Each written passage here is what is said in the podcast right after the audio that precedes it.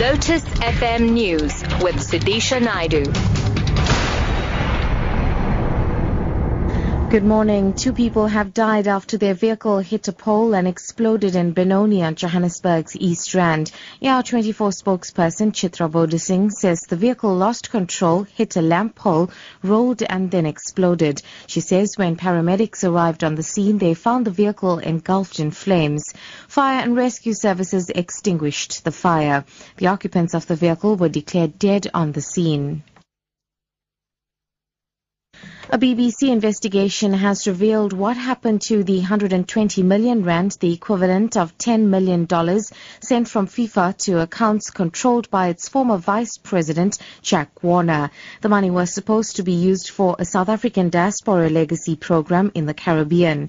Jack Warner denies all claims of wrongdoing. The BBC's Ed Thomas reports. The papers seen by the BBC detail three wire transfers by FIFA in January, February and March 2008. The documents show it was used for cash withdrawals, credit card payments and alleged money laundering schemes. JTA Supermarkets, a large chain in Trinidad, received 4,860,000 US dollars. American prosecutors say the money was mostly paid back to Jack Warner in local currency. The documents also show $360,000 of the FIFA money was withdrawn by people connected to Warner. 1.6 million was used to pay the former FIFA vice president's credit cards and for personal loans. More than 2,000 migrants have been rescued from five wooden boats in the Mediterranean. The Migrant Offshore Aid Station and Italy's Coast Guard says as many as seven other vessels have been reported at sea. MOAS coordinated the rescue together with Italian, Irish and Germany ships. The migrants were packed onto wooden fishing boats in the Mediterranean off the Libyan coast. The rescue operation is continuing. And finally, Trade and Industry Minister Rob Davies says the South African poultry industry will be affected by the decision to end punitive duties on U.S. chicken products.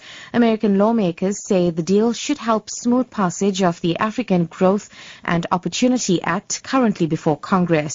South Africa had imposed anti-dumping duties on certain chicken products and industry groups say removing the import barriers has opened a market which had been closed for the last 15 years.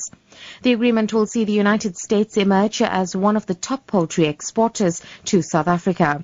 Davies says there are protection measures in place. There is uh, a number of measures in place uh, that uh, that do uh, uh, provide uh, for the defence of our local produ- production against. Um, what we're really talking about is what's called bone-in portions. So these are the um, items which are not consumed in the developed world, wings, legs, and offal and things like that. Um, but we've, we've granted a quota to the United States. It's not um, uh, without limits the, the amount they will be able to bring in. Top story, two people have died after their vehicle hit a pole and exploded in Benoni on Johannesburg's East Rand. I'm Sudisha Naidu for Lotus FM News.